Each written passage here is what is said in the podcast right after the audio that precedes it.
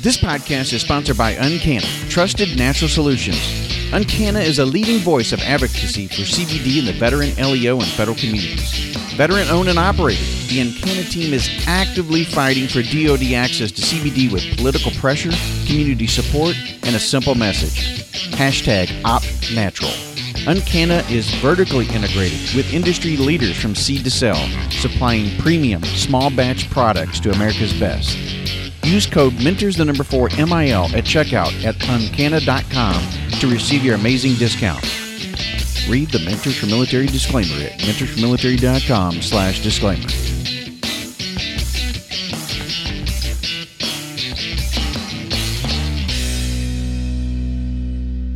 Hey guys, if you've been listening to Mentors for Military podcast for a period of time, you've probably heard about our Patreon site.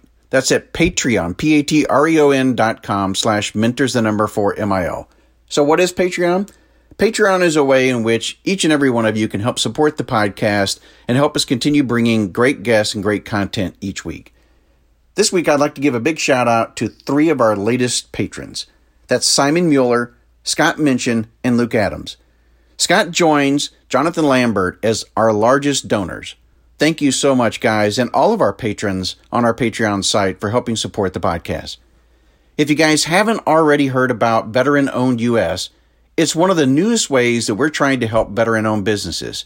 We created a website, veteranownedus.com, in which veteran businesses can list their business so that people can go out and become patrons of their businesses. Help support a veteran owned business. Nothing says buy American like buying from a veteran. Go over and visit veteranownedus.com today.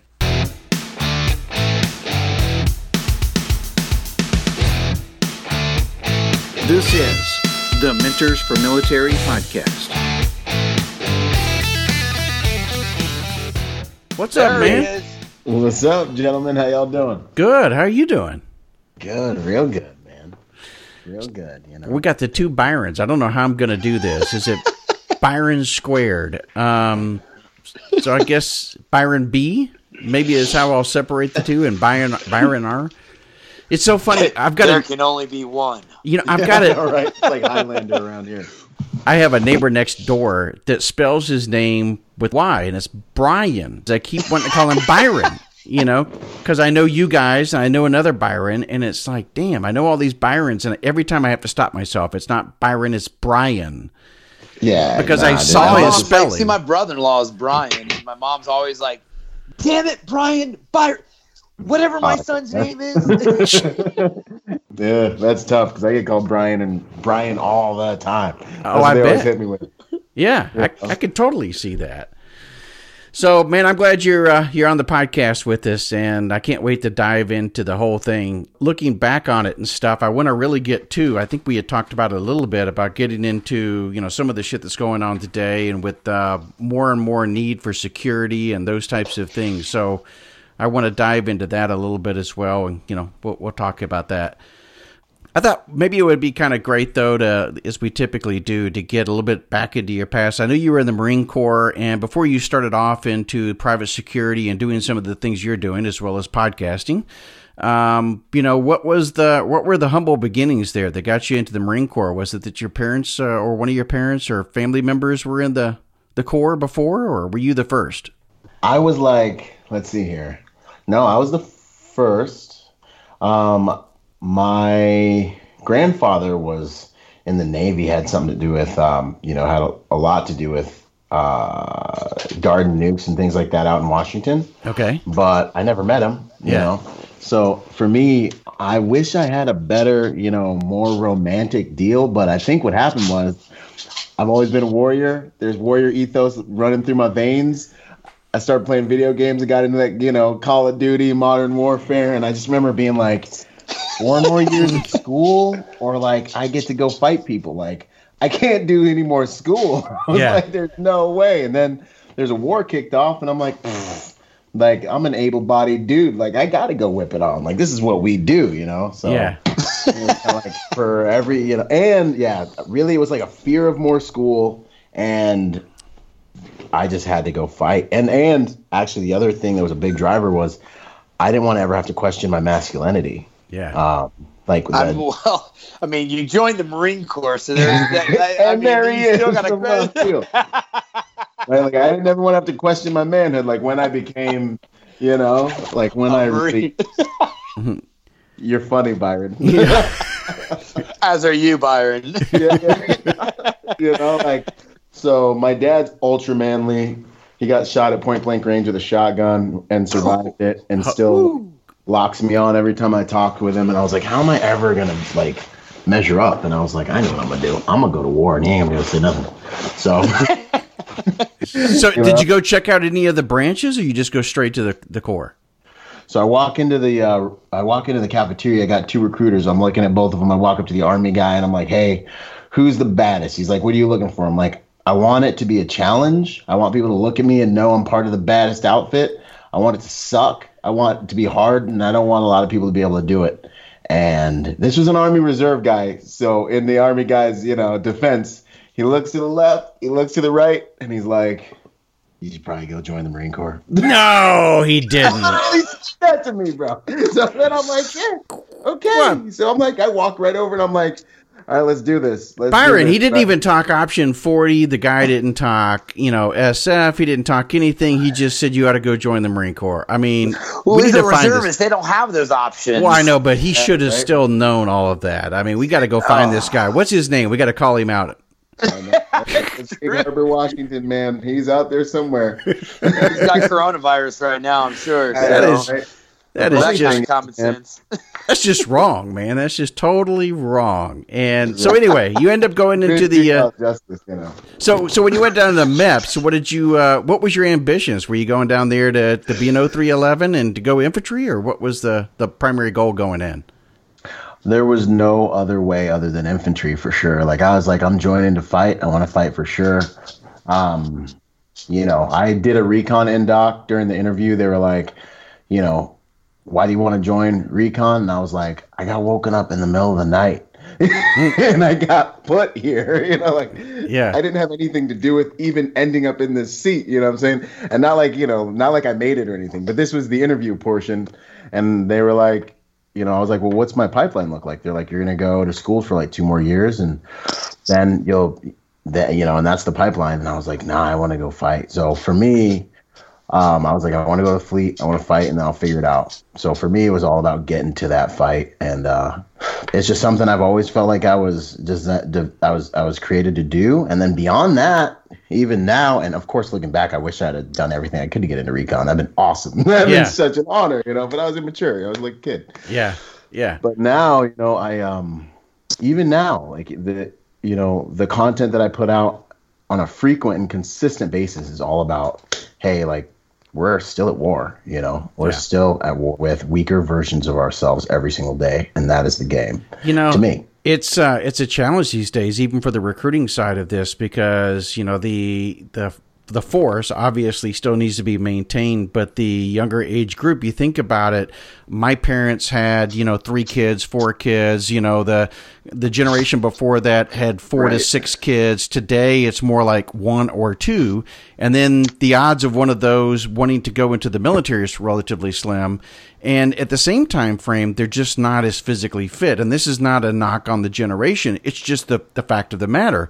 Uh, the numbers are less, and the physiological, the the body makeup, the chemistry, and everything seems to be a lot different. They're talking about a lot less uh, body mass and um, a lot uh, less bone uh, mass and everything. Density. Yeah, bone density. It's just crazy when you start thinking about all of that and how difficult it might be to, to actually start feeling the force in the future.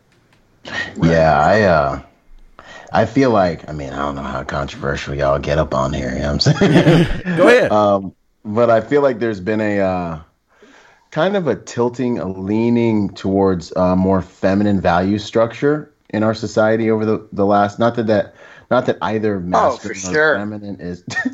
Thank you. That's what's up. Yeah, absolutely. I will back that correct. 100%. You know oh, I mean? Like- absolutely. not Oh, you know yeah. i think either one of them is correct if they're in balance you know like day implies night light implies dark life implies death these things need to be in balance masculine and feminine this needs to be in balance and i think we're leaning more towards that side and i think those these are the this is the fruit of it you know weak men weak men are a lot more dangerous than strong men when you start looking and at that's not saying that they're that women are weak.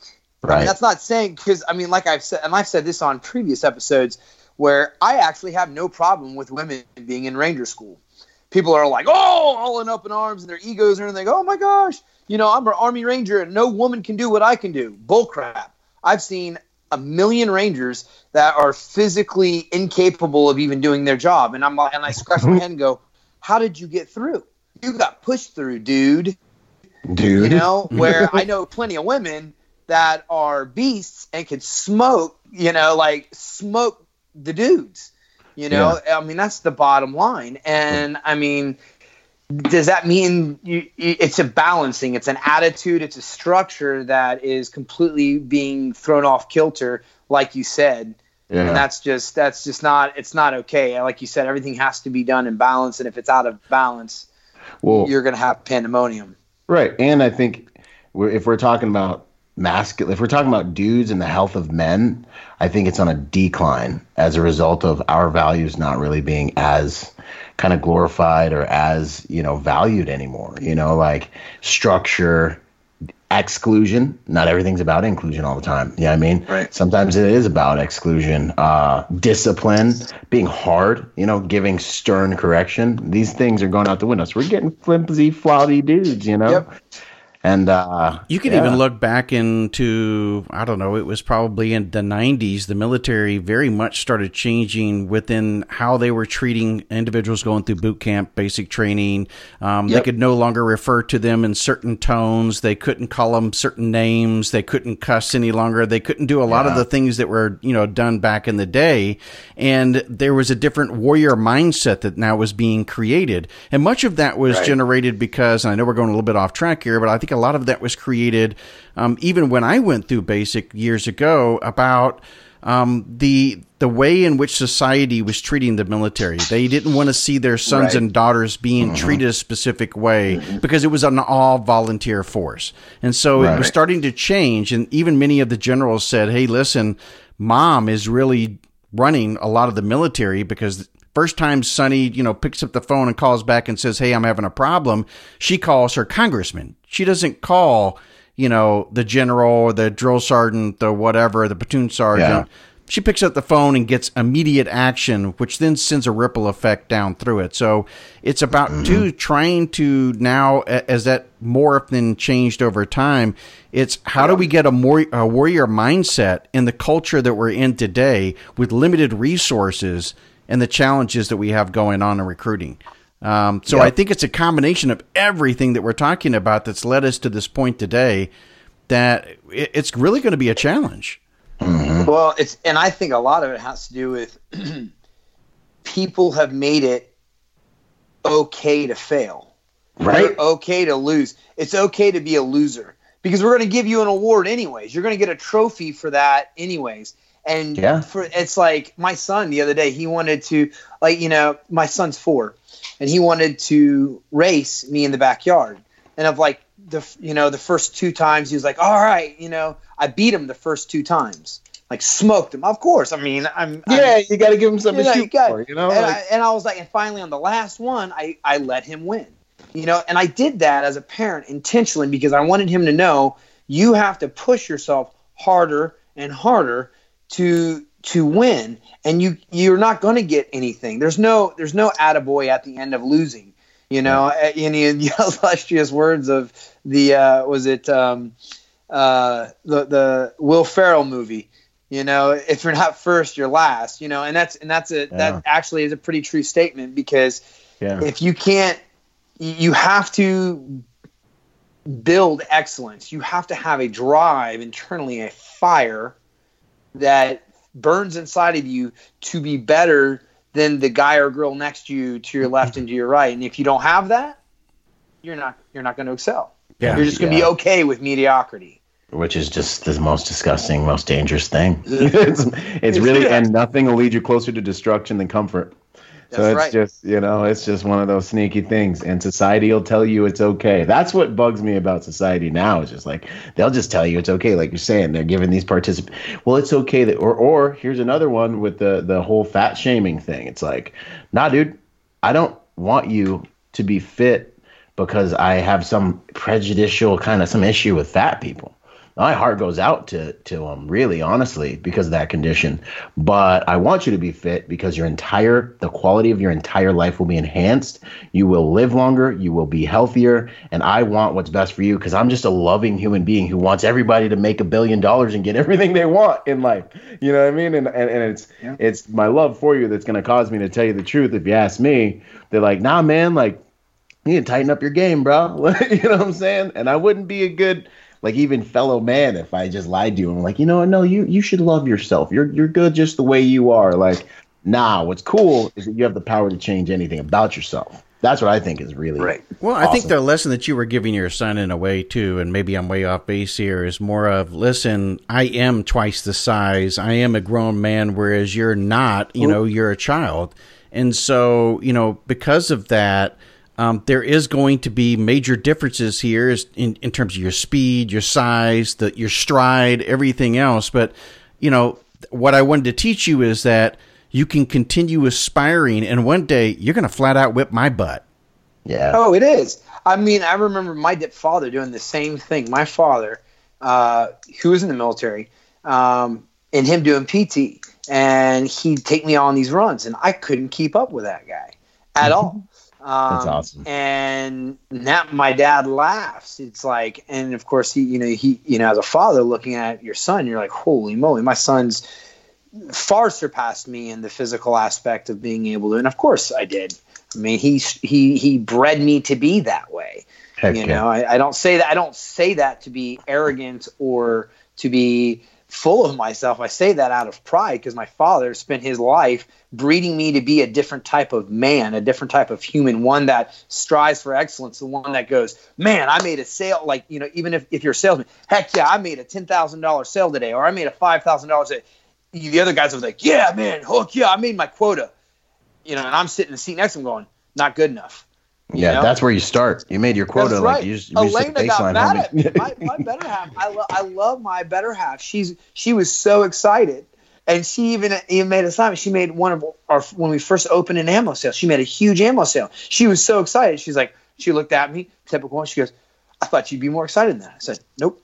It's like not enough. She That's was like, I'm talking about. She was like, and then she was like, mm, "See what you're doing there," because she's she's a Type A too. And she's like, "Ah, okay, all right, Roger." Touché. Yeah, I love them. yeah, no, that's great, man. I think that's great. I think it's funny though, Byron, that you started this off with asking the question: is eh, you know, can you go and ask a very sensitive question or take us this whole topic down a very sensitive path? And that's it's kind of surprising that we're having a conversation that we're concerned about whether or not we're going to present it in the right way. We're going to talk right. about you know, right? I mean, seriously, and and, it, and we've gotten to a whole world where there's a lot. I mean, yeah, we're, we're walking on pins and needles. We have a difficult time doing this for almost every topic. It seems nowadays. Yeah, and it's I it's one of those things, man, that I struggle with is, and fortunately, you know, I I try to take pride in being able to intelligently articulate an opinion in the most good luck with that right non-offensive manner yeah you know yeah um this is very this is very appropriate gentlemen yeah I mean, okay, I totally get it. Now. That's what, and, all right, sweet, weapons free, right? But weapons uh, free.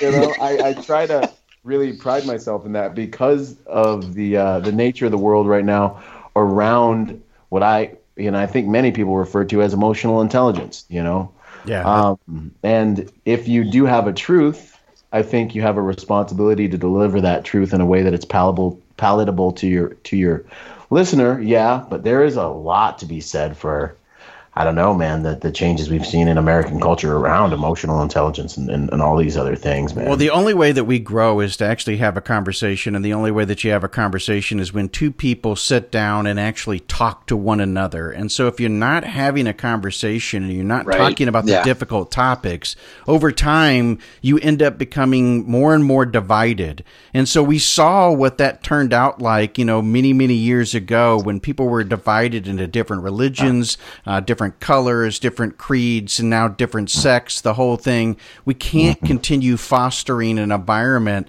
that uh, that doesn't allow open communication. And I, I, agree with you, Byron. It has to be a very civilized, um, a, a, very um, professional type of approach, you know, and one with knowledge and not ignorance when you have the conversation. If you if you believe that you may not be coming from a place of knowledge, then just just acknowledge that. Listen, yeah, hey, and just soak up the yeah. Byron, I may not know what you're talking about. Byron, help me understand, you know, right. type of thing. So I can actually learn if I truly have a desire to do that. Exactly. And like for me, yep. the, the confirmation bias scares the heck out of me, you know, seeing what you want to see because you're hanging with you who you want to kick it with. But a good disagreement is like medicine. Like when you actually find someone yeah. who you respect and is intelligent and who will thoughtfully disagree with you and expose you to why they believe what they believe, that's how you arrive at higher truth. You know what I mean? So it's like, it, right. it's a beautiful thing to me. I'm like, really? Why do you think that? You know? And they're like, well, and they break it down for you. And, and now they're punching at your truth and you're going to see if your trash holds water. It's like, it's needed, you know? I don't know. I think it's awesome. Well, I think in leadership, this is one of the things that for me, I used to do all the time is try to surround myself with individuals at the table who didn't not only just agree with me, but didn't agree with everybody that's at the table. Because then we can really have a conversation. At the end of the day, um, we're going to either reach some kind of agreement here, or I'm going to be the one that's going to make the decision if we can't reach, right. you know, a consensus here. But if I we have. Oops, sorry. I'm sorry well, I was just going to say, if we have intellectual people that are actually having a conversation, we should be able to, most of the time, reach right. a consensus. 100%. You were going to say, Byron? Yeah. No, I'm sorry. No, I just had a w- way cool conversation. This was a couple months back. Actually, may have been right before the winter that I had. I had a friend of mine, and he's gay. Okay, this I'm going to show some of my my my personal insight, but he goes, we were having there was a conversation going on between me and another friend, but he was there. We were all having beers together, and it came out that I disagree with homosexuality. He's like, "You're so, so why are you my friend?" I'm like, "Because uh, you're my friend. I don't have yeah, to agree with the fact that you're gay. Yeah. I'm not gay. I disagree with gay. I think it's a choice. That's my choice to believe that. Yeah. You can pr- try to prove me wrong. That's fine, but you're not going to. That's my personal belief." I yeah. still love you as a brother and I would still lay my life down for you because you're a human being. It's okay to disagree. It's I'm all right. Sign off on everything you do. And he bro. was like, "Wow, that's that's pretty cool." And I was like, it kind of blew his mind that I was okay with him being gay, but I didn't agree with his lifestyle. That doesn't mean anything. But you also have to be open to the mindset that if someone were to come in, like myself, that says that it's not a personal choice, that you have to respect my belief and how I look at it as well. And so we can equally maybe disagree on what we're agreeing to or what we're talking about. That's right. And that's something that's now missing. I think that's what yeah. you're you're really trying to state. But brother, you you all three of us sitting here today have fought and served this great country for the right to be able to do that. Yeah. Yeah. That is why it is okay to have a difference in opinion because that's what makes this country so freaking great. So let's talk yeah. about something that's in the news right now that just recently happened with, um, you know, you had Captain Crozier who made a decision as a leader. Now we don't know what went beyond uh, behind the scenes. It could have very well been a situation um, where he used the chain of command. The chain of command was not acting appropriately or effectively in his mind in a timely manner, and he's sitting on a time bomb situation situation where he's seen more and more of these sailors on this ship that are getting COVID 19 coronavirus and um, they're in tight quarters. There's nowhere for them to go. They can't practice, you know, six foot isolation and those types of things. And so maybe he didn't get enough traction and he sent out a response in a letter using a non-government email and actually copied other people, including news media and stuff like that, in order to get the attention. So the sec- the acting secretary of the Navy comes back and basically relieves him of his command. Well, not basically, he did. He relieves him of his command. Now, there's an outcry from some of the general public that says, "Why would we do this? This guy was just being a leader," leader including former military people, rear admirals, people who have actually served in his role. On the other side of it, people are saying, well, the issue here, though, is that this guy circumvented his chain of command used his authority in a different in a way in which he probably shouldn't have. And my point here, I guess, what I'm trying to cut to the chase of is everybody was wrong in this situation.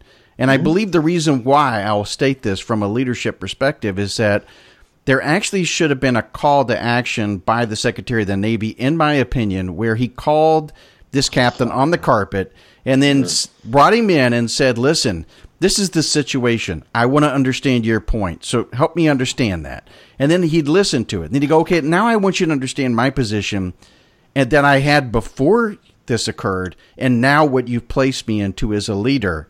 Because now right.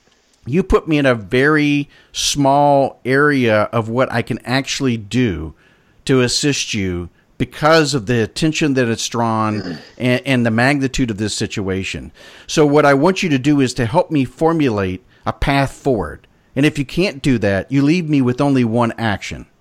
His, his entire ship cheered him on as he was he was. They only know one side of the story, and that's my leader is sticking up yeah, for my back. Well, you know?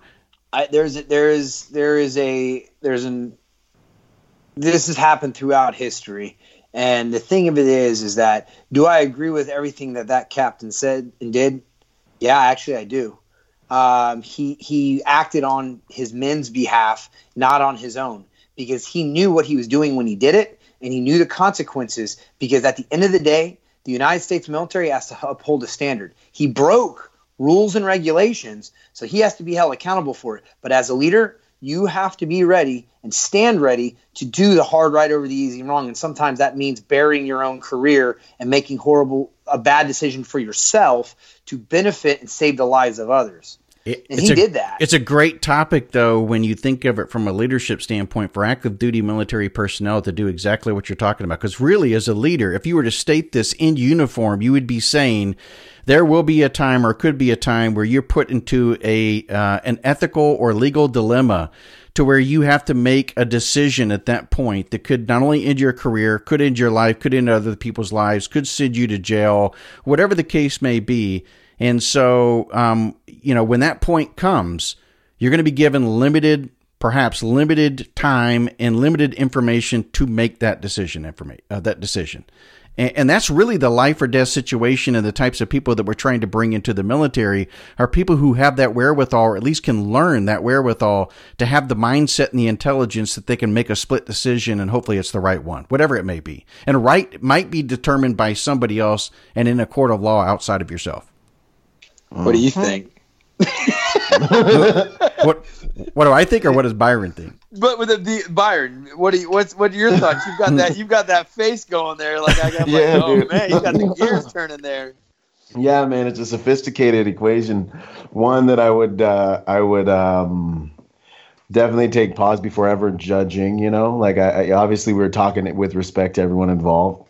Um, I would. Uh, really want to understand if he believed he was protecting his guys and keeping his guys safe, uh, then friggin' I salute him, you know. Uh, if he, but at the same time, there's always a bigger mission that you really want to keep in mind. Um, and that mission is very important as well. Um, I, I'm the type of leader where I will always do what's in the best interest for my guys who are bleeding and sweating and, and who are in the cold with me. So I bend way more towards that way that that side. If he was like on that ship and watching his dudes get burned up and watching them catch this sickness and all that trash, then uh, then I, I, believe he made the right choice. Uh, any way you can get get your dudes to safety, heck yeah, and you know what, burn for it. Yeah. Um, but at the other, at, but I do want to say that there's a lot to be said for making sure you keep the overarching mission because because you never know if something you're doing from your compartmentalized office can have wider and larger implications involving more, um, you know, more guys getting put in harm's way because of the decision you're making. So before making that decision, I would weigh, I would really make sure I thought that all the way through that this won't lead to more trouble down the line for, right. you know, you know. So that's well, how I would the decision. Isn't that the same thing though to what we were talking about earlier? I mean, it plays the same. You you have to have you know the intellect, the ability to step back from the situation, um, uh, uh, you know, have a voice of reason or the ability to reason, to communicate, to allow the other person to state their opinion, their beliefs, or whatever. And at some point, you know, especially if you're in a leadership role whoever is going, somebody's going to have to make a decision. Now, the Secretary of the Navy made one decision. The captain made a different decision. And the uh-huh. reason why the Secretary of the Navy made his decision is based on the actions of the captain. Um, but, you know, in every situation, I think I ran a poll on Mentors for Military to find out. Um, there was like 1,700 people that engaged within the poll and stuff, and 80, like 84% said, "Yeah, this guy is the greatest of all time. You know, he's a good leader." Um, mm-hmm. And that's the belief, you know. And and some of mm-hmm. those that are that were no, I I understand their point because they made sure to reach out to me, a couple of them, to say, "Hey, listen, he's he's circumvent uh, circumvented the chain of command." Well, do you know that for certain? Do you know that he didn't first reach out to the chain of command? Don't make the assumption that he didn't do that and he just blasted out an email. Well, he sent out an email uh, in an unauthorized email account. Yep, he, he definitely did that. Um, and, and, and he's, he's at fault. But that does that warrant relieving him of his command in mm. itself? No you know. Yeah, I don't think so. And then the other thing though that I want to bring attention to is that tool you're talking about, that leadership tool you're talking about is is spot on. Like mm-hmm. when I got new dudes on security details and they put me in dumb spots, like I'm not gonna just be like, hey bro, you know, don't do this. You know, I almost always use it as a teachable moment to be like, check it out. I'm trying to manage perception, manage our quality of life here with the client. Yep. This is war. These are the implications of what you did. We got to make sure that this doesn't happen again because you just, you know, this is going to have implications here, here, here, here, here, and here. And now I'm in this spot. Yeah. Now we're in this spot. Yeah. You know, because we live and die as a team. And when that learning, you know, it's like inception. You know, once that learning happens, then you have done something that's so much more valuable than just discipline. And then if you do have to discipline, uh, it's just so much more effective. You know? so I, that what you were talking about, man, that strategy is is really really a good one. You're, well, you're also bringing them up to your level. Yeah, you're you're, you're your spot. You're teaching them in in your you're you're you're taking a, a moment of weakness and you're turning it into an inspirational moment to bring them to your level and for them to see. And now what happens is that you you're you're you're playing with their emotions. You've now made them disappointed in themselves that they have now put you in a position, and now they're man, I don't want everyone. And if they respect you, and uh-huh. they and they they you inspire them, they don't want to disappoint you. It's like your dad. You don't want to disappoint yeah. your parents. Yeah. So, so I mean, you think about even the situation of where, um, you know, we had whistleblowers or individuals who were cadre members of, of SOF that were complaining about the, the standards being uh, changed uh, for Ranger School, for Special Forces. You know, it's the same type of situation. The command had to react because the news had already gotten out. They leaked that information and chose to go out to the public and to the media in order for it to be there. It left little opportunities for the command to be able to do it. Now, to their defense, they'll say, well, we brought this to the attention of the command and the command did little action. As a matter of fact, they told us to be quiet and go away. But every, every action has a reaction. And that's what we're kind of talking about here. Um, you know, and to have a, an open com- communication, understand both sides' opinions, both sides' perspective is what's most needed.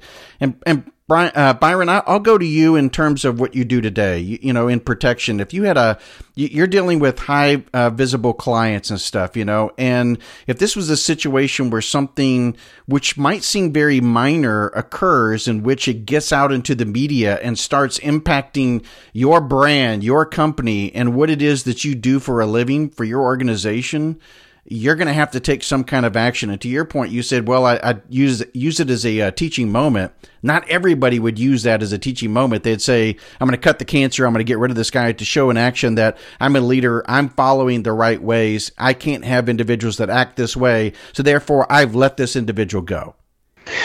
Yeah, like if there was no track record or pattern of behavior that suggested that this was like on the spectrum of, of behaviors that I could expect from this dude, then I would very, I would definitely use it as a teachable moment because, uh, you know, Robert Greene, 48 Laws of Power, one of those is learn how to turn your enemies into allies. And former enemies have things to prove, which isn't exactly right, but uh, for this instance, but that same principle, you know, someone who makes a big mistake, I believe, can become more valuable to the team because the learning from that mistake uh, means they're never going to do it again and they can influence other people not to make that mistake. So anytime I see a dude mess up big and he knows he messed up big, you know, it's like, okay, here's an opportunity to make this guy even more valuable if if we can just navigate this in a really like effective, meaningful way. You know, if I can really, if this already matters to him, so I'm where I need to be in his heart and in his mind. You know, so let's make sure we leverage this. You know, and that.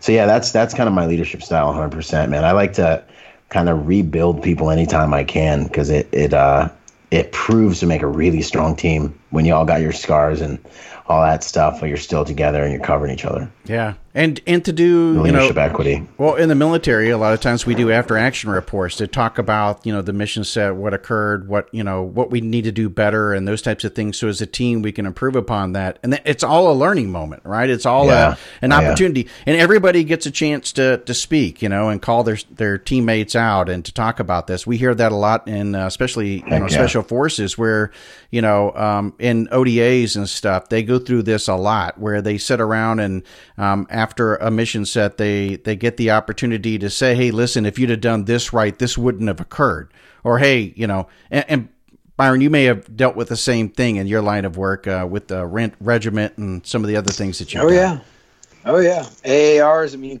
you know, it's you know from being on uh, a free fall team and a, a, demonstration team to Ranger Regiment. It's it's you know it's you have to be able to eat humble pie on a daily basis and you have to be able to sit there and have your brothers uh, or your sisters uh, sit there and go, "Hey, you didn't make formation on the jump. Hey, you you didn't clear your corner correctly. Hey, you didn't do this. If if you would have done this, this, this, this, and this, the second, third, fourth, fifth orders of effect would have been a lot different if you would have done it right on the front end. And sometimes you have to take and go, "Yep, I I screwed up, guys." Um, I've got to be better. And again, goes back to what we said at the beginning. You know, that continuous strive for perfection. You know, will I ever attain perfection? Nope. But I'm going to strive for it. I'm going to continue to be the best that I can be. And you know, if, Byron, if I was on a protection detail, which very well could potentially happen in the future, and Byron's the is the lead, and he's like, Byron, what's up, Byron? I need you to do this. Cool. And I fail at that out that thing. Byron's going to look at me regardless of being friends, and he's going to let me have it. And I'm going to look him dead in the face and go, man, I screwed up. I let one of my homies down, and I've got to yeah. be better in the in, in in this in whatever it might have been. You know what I'm saying? So yeah, yeah, 100. percent I think that, in my opinion, is what turns into the definition of a warrior uh, in today's society, man. Because like Nah, we're not chasing down, killing things all the time. We're not like banging shields and swords anymore. But yeah, I think that the modern warrior, or you know, the guy that gets out and is like, "What the heck am I supposed to do?" Like, I don't see the fight anymore. I don't, you know, I don't know who, what, where my fight is, and I'm dying inside. Yo, bro, in the mirror, this is your new warfield. Like this is your new battlefield, mm-hmm. and your life's going to reflect back to you the fruits of that labor ship of being uh, able to fight yourself, weaker versions of yourself, and to transform into better versions of yourself. And so, whether you're a mom, a single mom, whether you're, you know, like whatever your fight is, whether it's against like weight, finances, relationships, PTSD, as a warrior, your job is to just be the line between the chaos and the order in your life, I believe. And you're always trying to push into that chaos and establish higher order by becoming a better and stronger version of yourself. Um, and when you, when you, if you really got that warrior engine in you, when you step into that, it feels like home. It's like, man, I went so hard for the Marine Corps. I went so hard for s- some war I didn't understand sometimes. Now I'm here, and it's like time for me to fight for myself fight for my family and fight for people who are dependent on me, like on my own volition, okay, dude, like I know how to go hard. Like I know how to go hard. Now it's time to go hard. You know, that's that's the conversation I'm having with, with myself and I try to inspire others to have with themselves when they wake up in the morning. It's like, nah, it doesn't matter where you are, it doesn't matter how much progress you made and all that trash.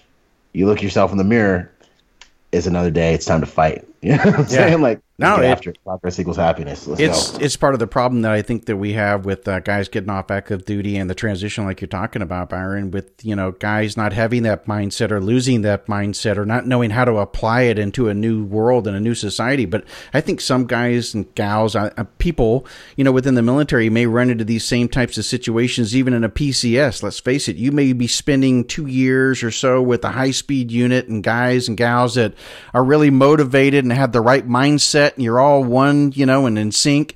And all of a sudden you PCS to a totally different environment and these people don't have the same mindset. The people don't want to get along and work as a team and you know have a cohesive environment. Uh, they don't communicate the same way. All those types of things, and it makes you frustrated. Um, where that's what I think you're also trying to say, Byron, is that you got to find your own way and you got to apply your personal mindset to the situation and make it even better. Yeah, one hundred percent. Um, and that that's that's you know it's something I wrote a book. I wrote a book called Finding Meaning After the Military.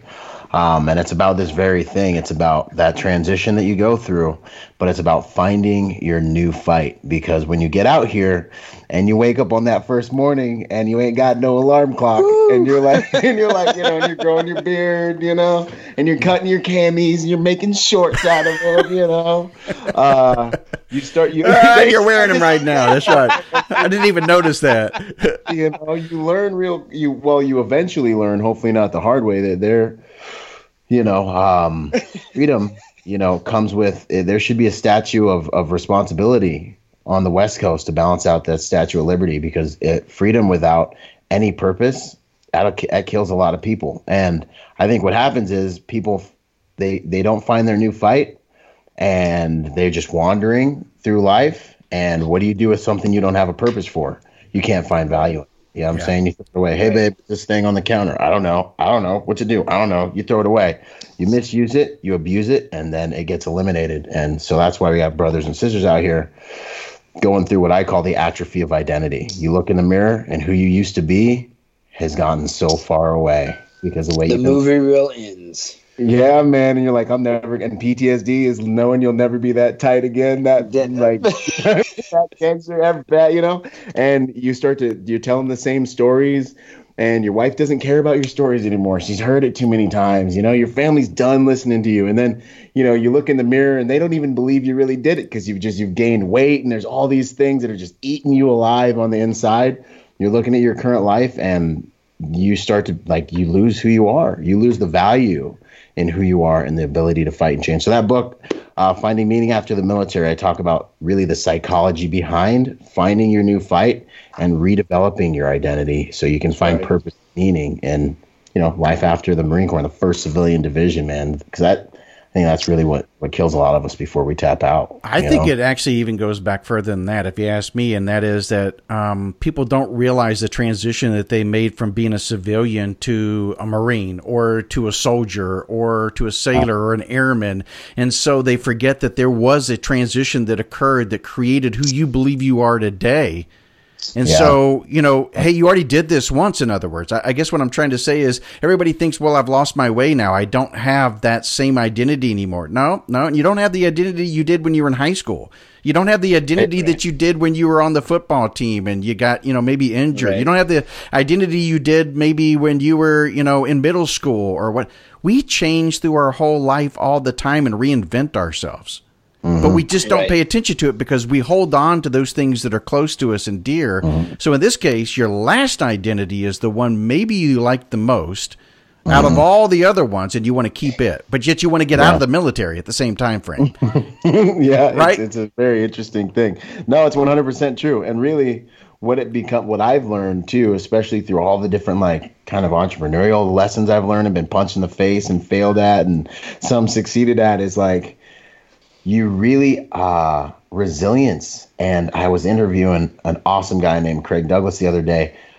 He calls himself an adaptician mm-hmm. this ability to be extremely adaptive and resilient which requires being grounded in your identity and who you are like i mean bible reference david says i killed the lion i killed the bear now by the grace of god i'm gonna kill this philistine well you, he's got struggle credentials that he's referencing in his mind to even have the faith to step into the fight and so that's one of the things that breaks my heart with vets when I see them getting banged up. I'm like, dude, I'm like, we've been through so much, man. You should be out here. Remember, you know how to be cold, you know how to be tired, you know how to be miserable, you know yeah. how to work like you're in a sweatshop. You know what I'm saying? Like, don't yeah. forget who you are. Freaking whip it on out here and uh just do that until you figure out what the why is. You know what I'm saying? Yeah. Because we have the engine, you know.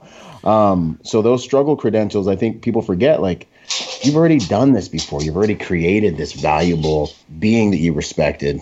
Take all that, do it again, and guess what? Once you get it done this next time, you're going to have to do it again yeah. because life's yep. going to require it because it's mountains right. and valleys and seasons until it's curtains in this thing. Right. I think.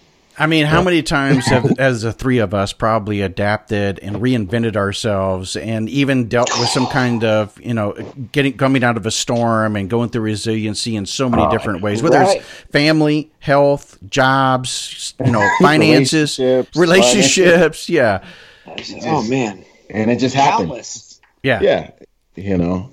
I mean, um, and and this you know new um, thing that's going on right now and stuff with coronavirus and the pandemic mm-hmm. is even going to cause greater concerns for people who have difficulty before this or had difficulty before this are going to struggle and have challenges even greater unless they take control of it now because you know the economy is probably going to need something to get kicked back up again. Yeah, it's going to be crazy yeah, for a period of time. Weirdness, yeah, yeah, and so yep. if you were struggling trying to find your identity and being able to adapt to a society or the things new around you, you're going to even struggle that much further as things start to try to get on reset. Somebody hit Control uh-huh. Alt Delete here, and you know, and yeah. we're going to reboot. And when we reboot the economy and reboot, you know, everything going on, um, now, companies who may not uh, dealt too much online are going to start dealing more online. Companies who oh, didn't yeah. allow work from home are going to realize some benefits, others are going to realize not.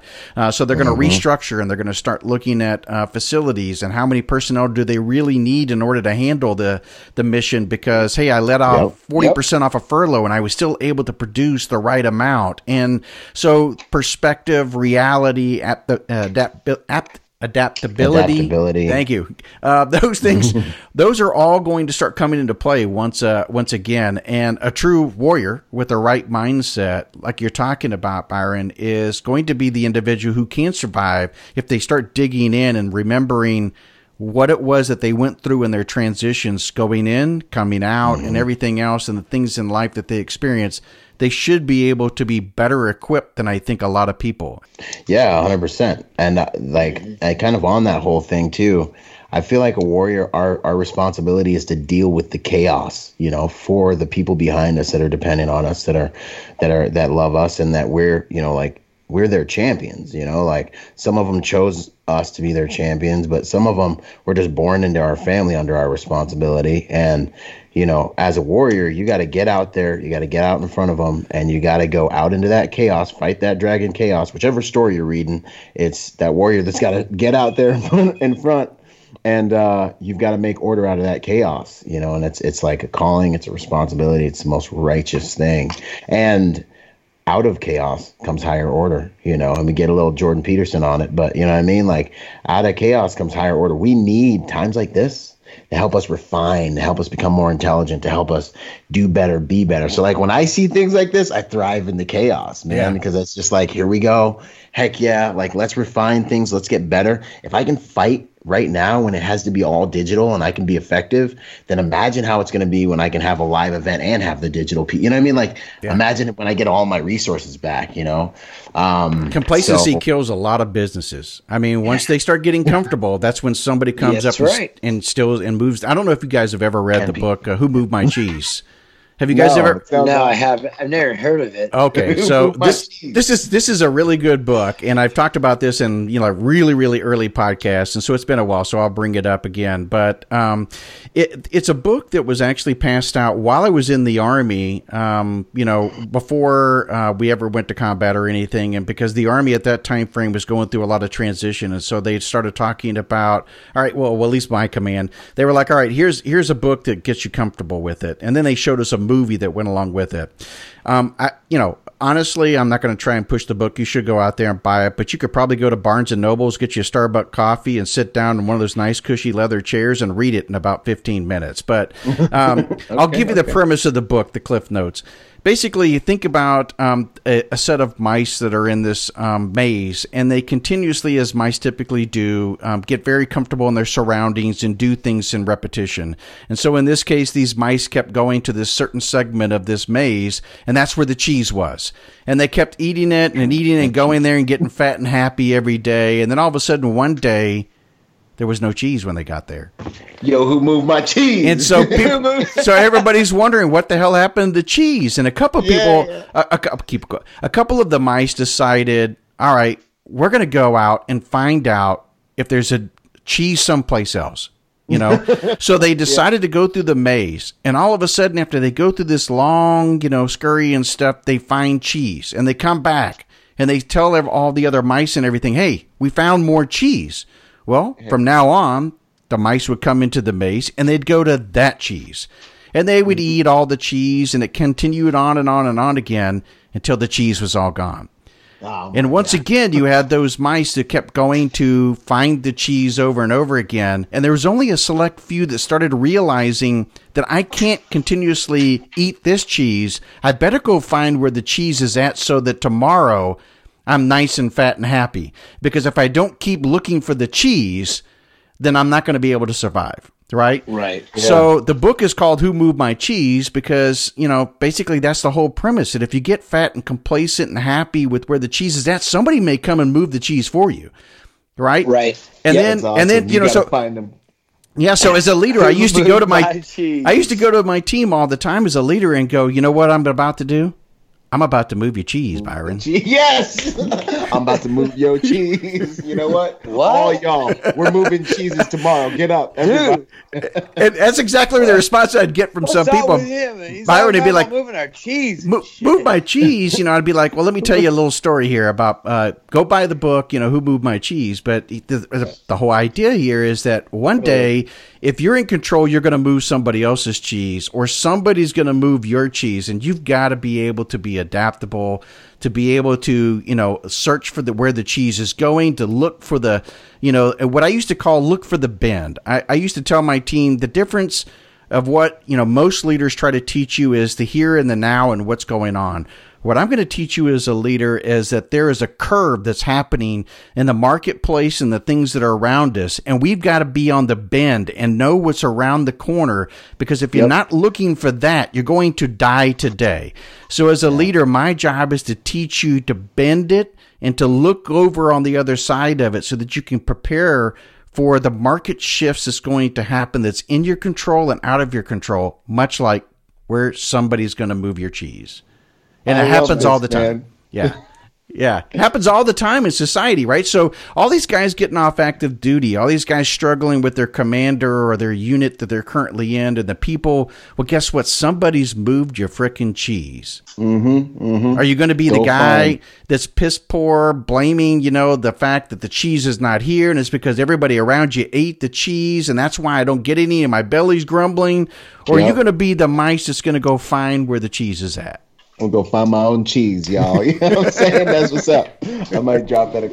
That's good, man. I love it. Yeah. So I mean, we've just basically come 360 here on on uh, the topic because everything we talked about really surrounds that whole thing about having the right mindset. Uh, you know, you can call it a warrior mindset. You can have, you know, the right um, you know, having a, a group of people with the same ethos and the same, you know, um, uh, spirit and, you know, the, whatever you want to call it, esprit de corps. And you, you may be put in situations now where you don't have that, whether it's a pandemic, whether you get out of the military, whether you lost your job, whether you're having difficulties with your family. Well, somebody's moved your cheese. The situation is now, um, you know, moved itself and shifted. And, and Byron, this is where it goes to. Are you going to get become adaptable? Are, are you Right, going to look for a way to overcome the obstacles that are in your way? Are you going to search beyond the curve to look for the next opportunity? And that's what a lot Mm-hmm. of companies are doing today. And you're going to be the, the, the mice that's going to be sitting there waiting for the company to make the decision for you.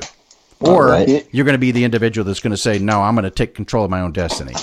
You know, you're sitting there talking and it just cracks me up laughing because it's like it reminds me like you know you'll hear people say is like oh the military doesn't have a place in the civilian in in, in civilian The private sector. market. Yeah, yeah. and I and I laugh. It's like, Really? are you kidding me? It, yeah, I've had people tell me this. Like, you're not in the military. It's, it's not. It doesn't apply.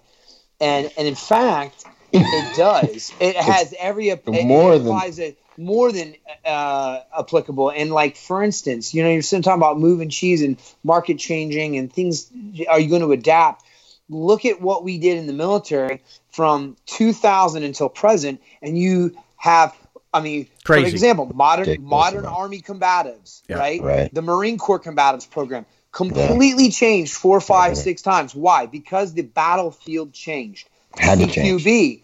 CQB has changed so much so that most of which is classified now because it the battlefield changes. The, Yeah. the, the, the, the room doesn't change, the enemy changes. Yeah. They're doing things differently because they're learning our techniques. They get and a we have to learn how to come in and do things in a different fashion that are going to be just enough either Effective. you're more effective. You're either using speed, violence of action, and surprise. Uh, not in that order, but you know, Yeah. you know that's that's what you're continuously having to change and move, and that works the same in marketing. That works the same in EP in the executive protection world. I mean, it's Yeah. super super applicable in the executive protection because Oh yeah. you know No skill trade skill set is is Yeah.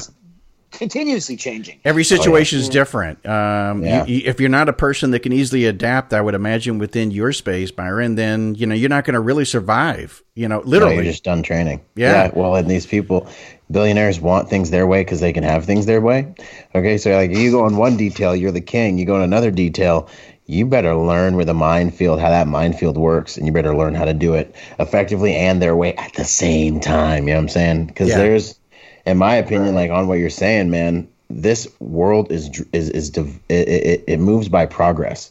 Like progress is big here, efficiency is big here. The most efficient beast lives the longest, lives the best. You know what I mean? Survival of the pack in many ways. The most effective pack keeps the most safe. And there's an evolution that's always taking place, like between that order and chaos. You know, it's like your enemy is evolving, and if you're not evolving with them, if you're not growing, you're going, man. And the other, the battlefield is evolving. The market you're trying to exist in is evolving. Even the relationship dynamics in your home, as you and your spouse interact with each other, Yeah. it is So true. solidifying and evolving all the time. And so you've got to be always like in that chaos, in that adaptation, that that phase of like, you know what, that's a weaker version of myself. I'm gonna kill that. I don't do things that way anymore. And sorry, you know that was me yesterday, and I'm evolving. So it's like there's an evolution that's always taking place between that order and chaos, whether it's in business, battlefield, relationships, finances. It's like, how can I do this a little bit better? How can I save a little bit more money? How can I make better investments? How can I deal with my taxes better? Like you're, if you're not in that state, you're not cooking with tartar sauce. You know what I'm mm-hmm. saying? like, you're Yeah. not serious right now. And, Yeah. and it's it's and it's scary because it's like, yo, you got to turn water into wine like all the time. Like you you you. I don't know for me because I generate content and I'm always like, you know, pushing. There was a time where it's like, yo, I've got to really, really, really learn to to be creative all the time. But you get conditioned to it if you have the bravery to condition yourself to it. You know what I mean? It, Yeah. it can become your new normal where you're like, I've got my finger on the pulse of my battlefield and I'm learning. And it's not easy, but the reality of uh, most wisdom and I think many valuable things to do in life is that they are uh, they're simple but not easy, and that's just really what's going to make you great if you can execute on them. You know, Yeah, yeah. by the grace of God. Yeah. think that's what's going to make great is is is being able to do those hard, simple things uh, on a consistent basis more often than not. You know. Yeah. So what what is the um, the company and stuff that you own now that maybe you can share that with some people in case they they want to look you up or they want to you know I know you have a podcast and stuff so maybe you can share about that. Uh, you told us about your book so. Anybody that might want to learn a little bit more about you, Byron Rodgers. So, how, how would they know about that? How, how can they find you? Awesome. Uh, you can find me at byronrodgers.com. B Y R O N B Y R O N R O D G E R S dot com. Um, that's really where you'll find the hub of my operations. I've got um, I've got a cool podcast all about executive protection, but it's really about protection. Um, I've got two podcasts. I'm going to drop another one, Executive Protection Lifestyle, and then uh, the Protector podcast. I, I've got live events that are all about learning protection, um, that are protection centric, called Protector Symposiums. We're going to have a digital one this year. It's going to be amazing. I Awesome. cannot wait. Um, and then we have some on ground ones. And, um, you know, I have a boutique executive protection company out here. And then I also have uh, an executive protection online training course where I coach guys and consult with guys and make sure they can achieve guys and gals and whoever's getting in the game and help them achieve success called the executive protection uh, executive protection training day. So, are you looking for guys? I mean, there may be a lot of guys listening to this that are coming off active duty or have been out for a period of time, and this might be right in their wheelhouse. So, how does that work? And and do you have operations across the country or? Right now, my operation is in California. It's primarily just in California. We do a lot of moving international and stuff like that. Um, I'm always, man, like, I mean, I don't, I mean, this is gonna go out to the world, but like, I love working with military folks. you know I'm saying? Like, you yeah. know, I mean, we have this. Yeah, be careful what you ask for. You might get about a gazillion resumes, right? but yeah. Um. So one of the things I'd like to stress about, you know, transitioning and really looking for opportunities outside of the military was uh, the fact that the executive protection industry, I think, is really good for guys and gals to look at. Um, it's given me a tremendous amount of experience. 60 countries did that in the first year and a half. Hit over 60 countries. I've had access to amazing things because of this career, but also it dovetails seamlessly with all the values that we learn in the military. Um, and the industry is going to uh, double over the next 10 years, the next decade. So, right now, private security is in a boom. Uh, so, getting into the industry, this is the time to do it. And there's, you know, it's, it's, uh, it's actually in a place now where you have career paths, you have benefits. It's not like it was when I got in, when it was like some guys. If you know a guy, you know, you get in and you get paid, you know, cash. You know, now it's it's it's really turned into something really holistic and beautiful. So getting guys into this game is something that I specialize in with that training day success package, um, and it is one way I really want to serve. You know, my brothers and sisters getting out because that's the position I was in. I was like, you know, what am I going to do? What am I going to do? And uh, by the grace of God and kind of a miracle, I found myself on one of the biggest international executive protection details as a young man. Um, right out of the Marine Corps. You know, I was I was in Israel before I even got out. I was going through passport control, and I was like, I'm gonna get snatched up. Like, like, like, like, I'm not gonna make it. I'm gonna get yanked off this detail, but you know, it all worked out. So, yeah, I think that uh, vets should take a real hard look at the executive industry. And I'm, I'm his training day package is two thumbs up. I, I can personally attest to it because I've I've gone through it. So, Heck going yeah. through it. Awesome. From, well, and himself right there.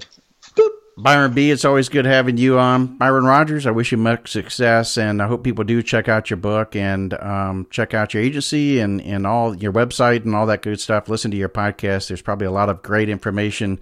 Um, of course, we're following you guys on uh, Instagram, especially you, Byron. So if people want to, you know, when we drop the episode, we'll we'll drop you and tag you uh, on that and everything, and put out your website, the whole bit of information. But anyway, I really appreciate you coming on the show and and. Uh, we're having a good chat here. It was absolutely an honor to come and hang with y'all and you know try to make a contribution to my brothers and sisters out there in arms. So uh, thank you so much for having me.